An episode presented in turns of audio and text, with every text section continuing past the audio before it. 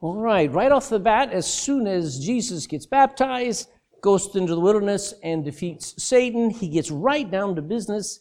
And if you if you look there, we'll start in Mark chapter 1. He's going to face off with devils and with diseases. All right, so uh, looking just at verse 21, 22, and 23, we start off here, and then I'm going to show you some, some words and their meanings.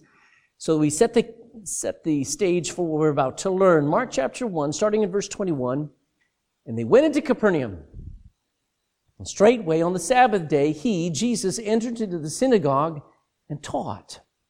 And they were all astonished at his doctrine, for he taught them as one that had authority and not as the scribes. And there was in that synagogue a man with an unclean spirit, and he cried out. So there are five phrases or five words I want to talk about, important words that you need to know as we get into this, this, this portion of scripture. The first one is a place called Capernaum. Now, I didn't put up a map there, uh, but Capernaum is right next to the Sea of Galilee, as long as, uh, uh, as a matter of fact, it was right at the edge of the Sea of Galilee. There's a, a section there um, where there are um, uh, there's fishing piers and things like this. The name Capernaum, do you hear Capernaum? Nahum was a prophet in the Old Testament. It means the village of Nahum. So evidently now Nahum was a, a prophet after Jonah that went back to Nineveh and condemned it. Jonah gave him a chance.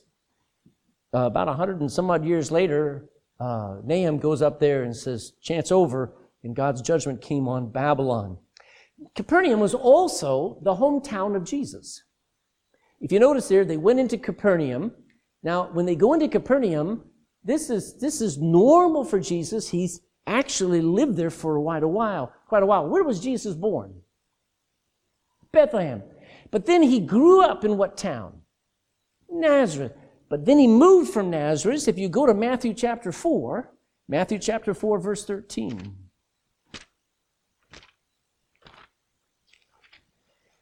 Matthew 4 13, it says this Leaving Nazareth, he came and dwelt now where? In Capernaum, which is upon the seacoast in the borders of Zabulon and Nephthalim. Why? Why would he move? Well, verse 14 says that it might be fulfilled, which was spoken by Isaiah the prophet, saying, The land of Zabulon and the land of Nephthalim, those are two tribes, by the way of the sea, beyond Jordan, Galilee of the Gentiles. The people there which sat in darkness saw great light in Jesus. And to them which sat in the region and shadow of death, light is sprung up. So he now is living in Capernaum and is also the, the hometown of Peter and Andrew and many of the, the other apostles and disciples. So Capernaum is kind of the, the, the, the, center spot where Jesus is doing his ministry. Always came back to Capernaum. Uh, Sabbath day. What day of the week is the Sabbath day? It is Saturday or the seventh day. That day belongs to God. It is a day of rest and it is for the worship of God. It is, however, a distinctly Jewish day. It's part of the Old Covenant, not part of the New Covenant. As a matter of fact, Romans chapter 14. Can we go there real quick? Romans chapter 14. Now that we're in the new covenant, in the New Testament, now that Christ died not just for the Jews, but for all Gentiles, and he makes uh, Jew and Gentile into one body called Christian, there's some things that were distinctly Jewish in the Old Testament that have been put aside. And that's part of it was the, uh, the keeping of the Sabbath. Romans chapter 14 and verse 5 says this, One man esteemeth one day above another. Well, that shouldn't sound bad, but it was. Look, another esteemeth every day alike. Let every man be fully persuaded in his own mind. He that regardeth the day, whatever the day it is, maybe it's Tuesday, who cares? He that regardeth the day regardeth it as a Christian unto the Lord. He that regardeth not the day, to the Lord he doth not regard it. He that eateth, eateth to the Lord, and, he, and for he giveth thanks, and he that eateth not, the Lord eateth not and giveth God thanks. The, the, the principle is a, a, a Christian does not have to celebrate or honor one day above another to be right with God. Uh, if we decided that we're going to have church on Thursday, wouldn't matter. That's fine. Now, I don't think any problem with the first day of the week because that's the example that's given to us in the Bible. On the first day of the week, they gathered together, there was preaching, they took up an offering, um, because that was the day that Jesus rose from the dead. So that's fine. But if I ran into somebody that says, we don't have church on Sunday, we have church on Friday. Okay, fine. That's all right. It's not the day of the week that make it matters, it's the person you're worshiping. So the Sabbath day. So I do believe it's very wise to have one day where you do very little. It's called a day of rest. Now my Sabbath is guess what day? It's Monday, okay? I cannot take a day of rest on Saturday and be ready on Sunday. Just I've tried to get everything ready so I do nothing on Saturday. Just I just can't get it all done. But Monday, ask me how I'm doing. I go, I'm because um, Monday's my slow day. I don't mean I do nothing, nothing, but there is a, there is a there is a need for six days to do our labor and one day to do very little and rest. So Sabbath day, third word, synagogue. Who knows what the word synagogue means? All right, it's not a temple because there were synagogues all over the area. As a matter of fact, there were synagogues up in Greece. There were synagogues in Asia. So somebody else, somebody, another thing. Hmm? Place of learning? Well, almost. It was a place of worship.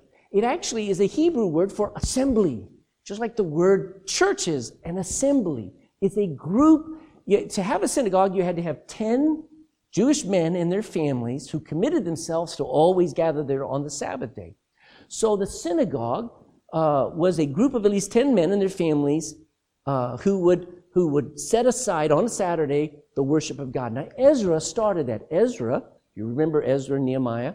Um, Ezra set out to make sure the Jews never backslid again and got back into idolatry because they had just come back from Babylonian captivity because of their idolatry. So Ezra started getting everybody focused on a weekly worship, and it was still going on here 500 years later, uh, about 400 years later, 450 years. So now, notice the word back there in Mark. He uses a phrase. Mark says in uh, verse, uh, he went and he taught, verse 22, and they were astonished at his doctrine. You might want to take a guess at what doctrine means teaching, truth. Okay, explanations. Doctrine is a teaching of a truth, okay? but it's the old word for science. When, when you teach doctrine, you're teaching truth. Doctrine, math teaches doctrine. Two plus two is four is a mathematical doctrine. So here, when we talk about religion, most people talk about, oh, that's in the religious section, next to the self-help section, next to the philosophy section. They talk about it like it's airy-fairy. Well, a lot of religions are like that but not the Bible. So when Jesus taught the Bible, he taught it as truth. And you need, you need to understand that's the value of a church that, that doesn't just teach, but teaches the Bible as true. Everything in the Bible as true. Uh, so, uh, any chance you ever, anytime you ever get a chance to teach something in the Bible, whether it's in children's church or at 12 Weeks to Freedom or at a men's meeting or whatever, if you ever get a chance to teach, teach with authority. Because it's as if you're teaching children two plus two is four. You wouldn't say, we hope. Would you? We're guessing that two plus two is four. You could say, as a teacher, two plus two is four. No doubt, amen?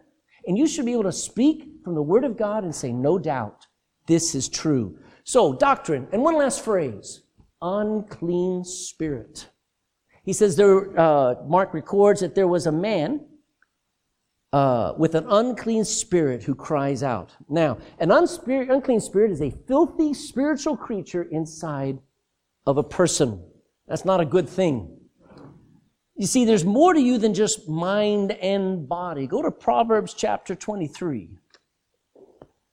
Proverbs 23. In verse 7, I believe. Proverbs 27 and verse 3. Oh, see, did I say it wrong backwards? Uh, 23 7, thank you. 23 7. Mm-mm-mm. Is that right? Proverbs 23 7. Um, well, all right. It, it, doesn't, it doesn't say what I'm looking for. No, no, no, no, no. But true, not. Nope. 23 7 is not what I'm wanting. Just, just notice it says, For as he thinketh in his heart, so is he. I guess the point I can use from there is your heart, you, you, there's more to you than just flesh and bones. You have something inside of you that actually affects what's outside of you. So there's more to you than just body. And uh, there's an outer man, which is your body. There's an inner man, which is your soul. And then there is a hidden man, which is your spirit. And that is where Jesus wants to dwell. Jesus does not live in your flesh. Uh, uh, Jesus lives in your spirit. And I'll talk about some of the things here. All right. So, an unclean spirit means an unholy spirit, a filthy spirit. So I know when you were growing up, your mom called you unclean because you were, you'd come in from playing around outside. But unclean means filthy. These are unholy spirit. And the Bible calls them devils. Did you ever notice that? D E V I L S. Modern versions call it demons. Now, there's no real problem with calling them demons. Uh, demon is basically a trans is, is a transliteration. It's uh, pronouncing the the, um, the, Greek word demonios. But uh, uh devils is how you got to understand. These are little bitty devils, and these are inside of people. Now, I want to show you something. Go to Leviticus, Genesis, Exodus, Leviticus, chapter 19 and verse 31.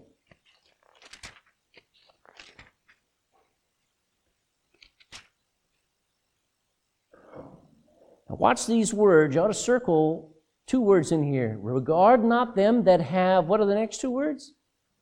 Familiar spirits, neither seek after wizards to be defiled by them. I am the Lord your God. A familiar spirit is something that you're familiar with and you're communicating with, and I'll give you a here.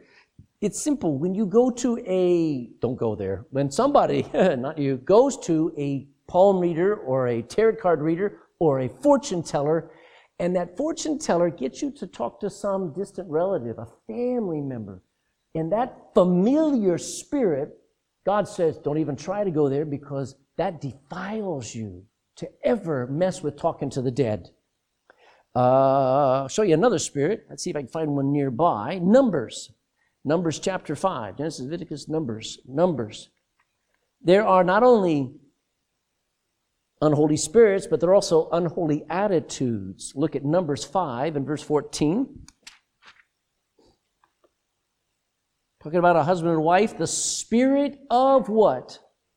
Wow, when a spirit of jealousy comes over you, and he be jealous of his wife, and she be defiled, that, and she be defiled, or if the spirit of jealousy come upon him, and he be jealous of his wife, she be not defiled. They got to find out, is there a problem? Has she been stepping out on him? But that spirit of jealousy. Uh, let's go to 1 John 4. 1 John. I have a whole selection here, I don't want to go through all of them. I just want to show you a sampling of unclean spirits in the Bible. While you're turning there, 1 John 4, there are satanic spirits, there are spirits of divination. Would you agree? There is the spirit of fear. God has not given you the spirit of fear. Who gives you the spirit of fear? Anxiety, panic attacks come from the devil. Um, there is a haughty spirit. What does it say about a haughty spirit? Goeth before a fall. Uh, spirit of disobedience and uh, spirit of heaviness, the spirit of whoredom and adultery, but here, look at 1 John 4 3. And every spirit that, conf- not just people, but spirit behind the people, every spirit that confesses not that Jesus Christ is come in the flesh, that spirit is not of God. And this is that spirit of who? So there's a spirit, 1 John 4 3, of the Antichrist. Where have you ever heard that it should come? Well, guess what? It even now already is in the world. So there are plenty of and, and uh, plenty of unholy, unclean spirits. Now, back to Mark. now that we got that out of the way, let's look at what's going to happen, what's going on here in Mark chapter 1. Mark chapter 1. Normally I take a whole 45 minutes and deal with just spirits, but we're just moving ahead here because Mark does. Uh, and by the way, aren't you glad there is a Holy Spirit? If we were left to ourselves, and I'm going to say this ahead of, ahead of the game, if your life is not filled with the Holy Spirit, it will end up filled with unholy spirits. You, you, nature abhors a vacuum. If you put off walking with God, you will be filled with every unclean thought by nature. You say, Well, I'm a Christian. Doesn't matter. The devil works on especially Christians. So uh, be filled with the Spirit is our command. Now, let's look at verse 21 and 22. Watch this again. He says, They went into Capernaum, and straightway, there's that word again. Immediately on the Sabbath day, he entered into the synagogue and he taught. And they were astonished at his doctrine, for he taught them as one that had authority and not as scribes. Evidently, Jesus doesn't go into Capernaum and instantly start doing miracles, doesn't start healing. What's the first thing that he does? He teaches. There's a priority, there's a need for biblical teaching. He, as soon as the doors were open, when, they, when, when you see the word straightway, it means that when it was time to be at the synagogue, guess where Jesus and his disciples were? at the synagogue. They weren't coming in late. They weren't dragging their feet saying, Oh, I wish we could go watch the match. They were there. It was priority. Now, at times, the rabbi would allow other men to teach, and I'm all for that. Where here's Jesus, he's from the area, evidently he's got their respect, he's got their trust, and the rabbi would say, Has anybody got something else? And Jesus says, I do. And he got right up and he opened up a scroll and began to teach them. You ought to be ready always to preach from the Bible. I mean, if I, I bet you right now, Dean's, Dean's kind of one of those guys that probably has and could put together a message pretty quick in his heart. And he maybe even has something in his Bible waiting for the time. Or I said, Dean, I need a 10 minute message right now, which I could preach. I bet you he'd say, I wish you'd give me more notice, but sure. That is, the Bible says, be instant, ready when it's in season and when it's out of season, when it's easy and when it's hard. Be ready to preach. And Jesus got up there and he taught. And Jesus was allowed to teach. So he got up, opened up a scroll, and he began to teach. And I want you to notice he, his teaching thoroughly impressed his audience. Why? Spoke the truth. He spoke doctrine, it says. He didn't talk about airy fairy. He didn't talk about global warming. He didn't talk about politics. He talked, thus saith the Lord. And if you go to a church, and you do, where it's Bible, Bible, Bible, boring, boring, boring, Bible, Bible, Bible, say amen. Because I may every once in a while mention global warming, but that's not what we came to hear about. Amen? So those people in that synagogue, they loved what Jesus taught because he taught the Word of God. He made sense. Now, I can't always do that. Jesus is a perfect teacher. But Jesus, they were amazed because they said, I understood what he said. He taught with authority. They loved him because he taught with authority, and he was not like the scribes taught. Now, do you know how the scribes, what was a scribe? Anybody want to guess? Ever hear the phrase scribble? Not the Quran. the Torah. Good.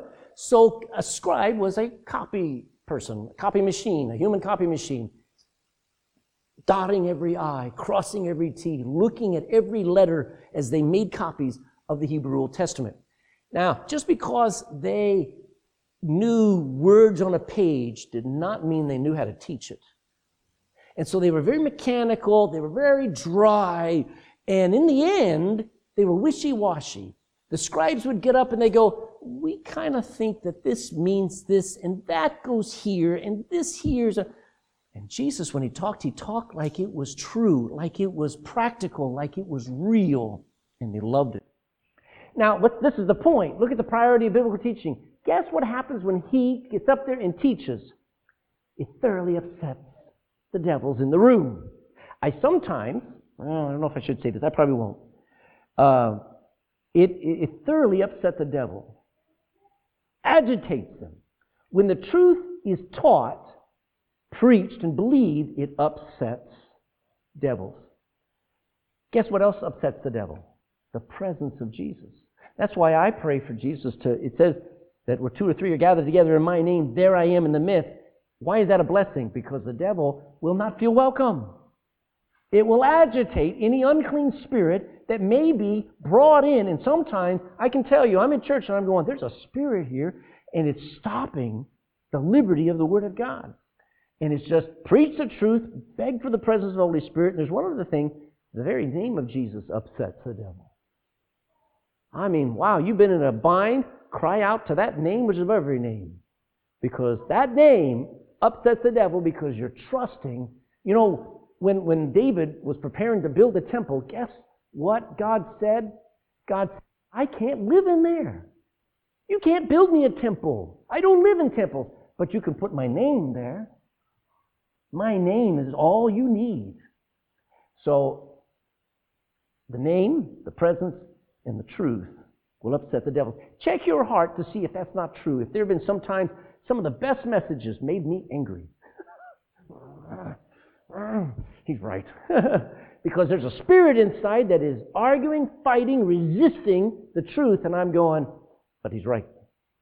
So, now he's going to face the problem with this guy. Verse 23, it goes on. There was in their synagogue a man with an unclean spirit, and he cried out, saying, Let us alone! Wow. Is that what you would want? Let us alone! What have we to do with thee, thou Jesus of Nazareth?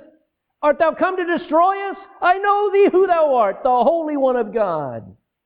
Now, Jesus, verse 25, he rebuked him, saying, Hold thy peace and come out of him.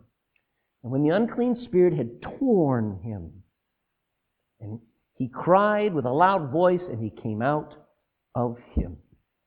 So I want you to get the idea. Jesus gets up, he's teaching along. The people are like, This is incredible. He's, I can understand him. He's making sense. It's, it's, it's, it's like it's true. But then a man cries out and says, Leave us alone. Wow. So there is sometimes, get it in your mind that there are sometimes you have great church service, you don't know who's there. And but but if it, if it's anything like like that day, and it is, there may be somebody right there who's so full of the devil that if they could cry out, they would cry out these very words that you're upsetting me with your words. So he's inhabited by, now the Bible first calls it an unclean spirit. But it's not evident that he's possessed until the preaching and the teaching starts. That's when this guy starts crying out. So you have three reactions here. The demon's reaction is number one, he begins to yell out, to cry out. He says in terror, Leave us alone. Aren't you glad Jesus was a threat to them? Now, you and I are no threat. As a matter of fact, in Acts 17, uh, um, a man, maybe it's chapter 16, a man tries to use the name of Jesus to have some power over some guy who's demon possessed. And the guy looks at him and says, and he says, uh, In the name of Jesus, whom Paul preaches, I command thee, get out of the man. And the demon possessed man looks at him and says, You know, Paul I know, and Jesus I know, but who are you? And he gets up and he wrestles the guy and beats the guy to an inch of his life and sends him out naked. you and I do not terrorize Satan's uh, uh, minions, but Jesus does. And there was more than one demon in this man. Notice what he says. Go back there in verse 24. Let us alone. What have we to do? Art thou come to destroy us?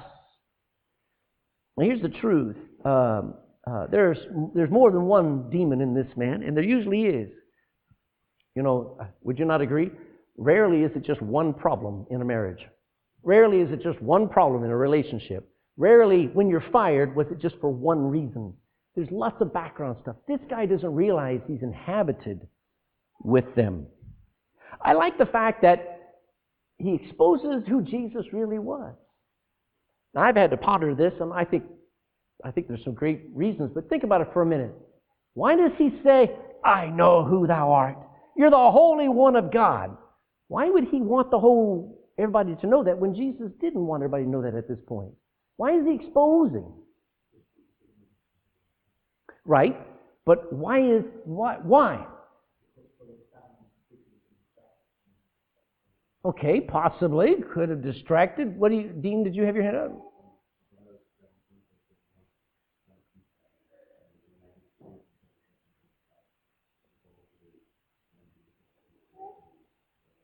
Good, good. But just get the idea. What did this demon possessed man, why do you need demons to tell the truth? First of all, because if some crazy person comes in and says amen to my preaching, is that a good thing or a bad thing? All right, that creates confusion. That's the first problem. But the second problem is that who said diversion? Somebody said to distraction. The distraction would have been that if Jesus claimed to be the Son of God a lot, it would freak out the Jews. How can God have a son? All of a sudden, they would not hear another word he taught. So you're spot on, okay? So these demons want to upset everybody. And then they say, He's here to destroy us. Well, um, yeah, but not yet. so, um, Jesus' reaction. How does Jesus react? He gives two short commands. And I have to tell you, my dad was, was very, he used few words. How many had a dad like that? Listen to the words that Jesus used here in verse 25. And Jesus rebuked him and said two things Hold thy peace. What's another phrase for that? Shut up. now, he didn't say shut up, but it's that strong. And come out of him. So Jesus has a reaction of just, no more talking, get out of him. And you know what? The demon did. It was, it was, it was just breathtaking to see. Simple, come out and out. Um, let me let me rush through here. Um, then let's look at the unclean spirit's reaction. Four thoughts about how the unclean spirit reacted. Verse 26, when the unclean spirit had torn him, what would you, what would you think that looked like, Gavin? What do you think it looked like when this guy, the Bible says, uh, the unclean spirit tore him? What do you think it means? What, what, how would you describe that?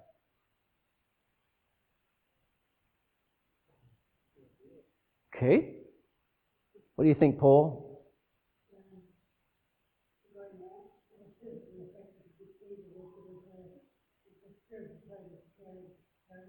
Yes. He's resisting. What, is, what does a Garda say when, when he says, uh, you know, stop, put your hands up, and you resist arrest? All of a sudden, the Garda have to put more pressure on to try to apprehend the criminal. Well, this thing is resisting and can't resist. He's fighting. These, this demon or demons is fighting and resisting and putting up a fight, and the guy who's possessed with them is, is hurting for it. Okay? They make movies about stuff like this, folks, because the Bible is true. They're just trying to copy it. It tore him. Um, so, it tore the man. I mean, the man's being just thrown around, thrashed around. The demons resisted coming out. Screamed. Do you hear? Do you watch it? It says, and he cried with a loud voice, and he came out of him. But that's the best part. So he's screaming through it. But in the end, he had to obey. Aren't you glad that when Jesus speaks, even the devils obey? Not only the wind and the waves obey, but so does the devil. That's why, now I'll, I'll show you, I can't, I don't have time tonight. You don't need a faith healer, you need Jesus. Because if you just, if you rely on Him and walk with Him and get filled with the Spirit, you can resist the devil and he will flee from you. Okay? So, that was a short version of this thing. That's the unclean spirit's reaction to the presence of Jesus. Now, this moves on to the fame of Jesus. In one moment, he's gone from a little group in a synagogue up in a small village next to the Sea of Galilee to a huge crowd. Look at verse 27. And they were all amazed, insomuch that they questioned among themselves, saying, What thing is this that we see? What new doctrine is this? For with authority commandeth he even the unclean spirits, and they do obey him. So they see this guy get delivered. Verse 28. Immediately, there's that word again. his fame spread abroad throughout all the region round about Galilee. Um, so here, the people's reaction was they're amazed at this common looking guy having such power. He spoke with authority. And he used, guess which? Did he use the New Testament to rebuke the devils and defeat them, or did he use the Old Testament? All he had was the Old Testament. Don't ignore the Old Testament. It has all the power that we need. It's clearer in the New Testament, but he used the Old Testament to rebuke and defeat the demons. People, the people saw demons obey Jesus and it spread, and they said, I got to go watch it. I got to go see this. You got to see this, what Jesus can do. And I'm going to sneak in a little advertisement here. You are God's advertising board. You ought to be somebody that people ought to be able to say, I, I, I see what God done in your life. That, that attracts me to Jesus. So, uh, Jesus now heals Simon Peter's wife's mother. Verse 29, and forthwith, what does forthwith mean? Following on, right afterward. And forthwith, when they were come out of the synagogue, they entered into the house of Simon and Andrew with James and John. But Simon, Simon's wife's mother lay sick of a fever. And anon, meaning in time, they tell him of her. And he came and took her by the hand and lifted her up. And there's that word again, immediately. It didn't take days. Immediately the fever left her, and she ministered unto them. So after the service at the synagogue, all the disciples, I think this is cute, because I don't think Peter asked his wife to, uh, can I bring everybody over for lunch? My wife would kill me if I just did that on a regular basis. But can you imagine Jesus saying, Peter, can we come to your house? I don't answer that. We're coming anyway. And then they all go down the road and they go into Peter's house. But guess who's not up and about? Peter's wife's mother. Does anybody hear something unique about that? Peter's married. Kind of an interesting pope there, huh? He wasn't the first pope. Uh, so Peter had a mother in law. Is that a good thing or a bad thing? With me, it's a good thing. I love my mother in law. But not every guy gets a good mother in law. But Peter had a good mother in law. So someone tells Jesus that she is sick, and he went into a room. Can you imagine? how embarrassed she must feel. She is laid out. There's, there's 13 men in her house. And her daughter is busy trying to feed them as they're all sitting there starving. It's after lunch. I mean, it's afternoon. They're there for lunch. And she's sitting there and she's, I don't know, moaning. She's very sick. And then Jesus comes into the room, freaky.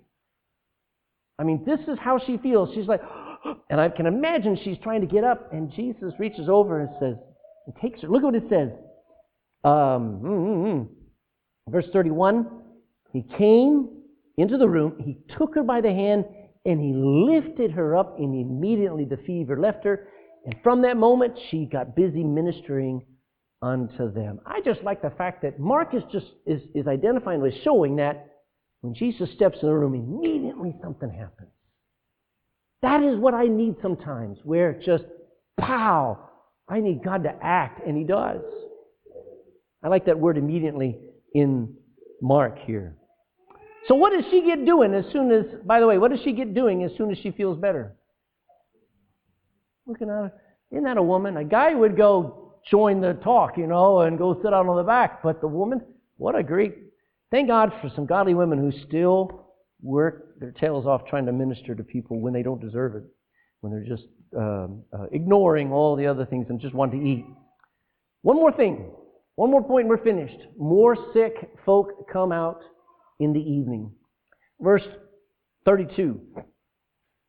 And at even, this is still the evening of the Sabbath day, when the sun did set, they brought unto him all that were diseased, and them that were possessed with devils, and all the city was gathered together at the. Okay, so first of all, Peter's wife had to deal with 13 men. Now she's looking out at the entire city around her house.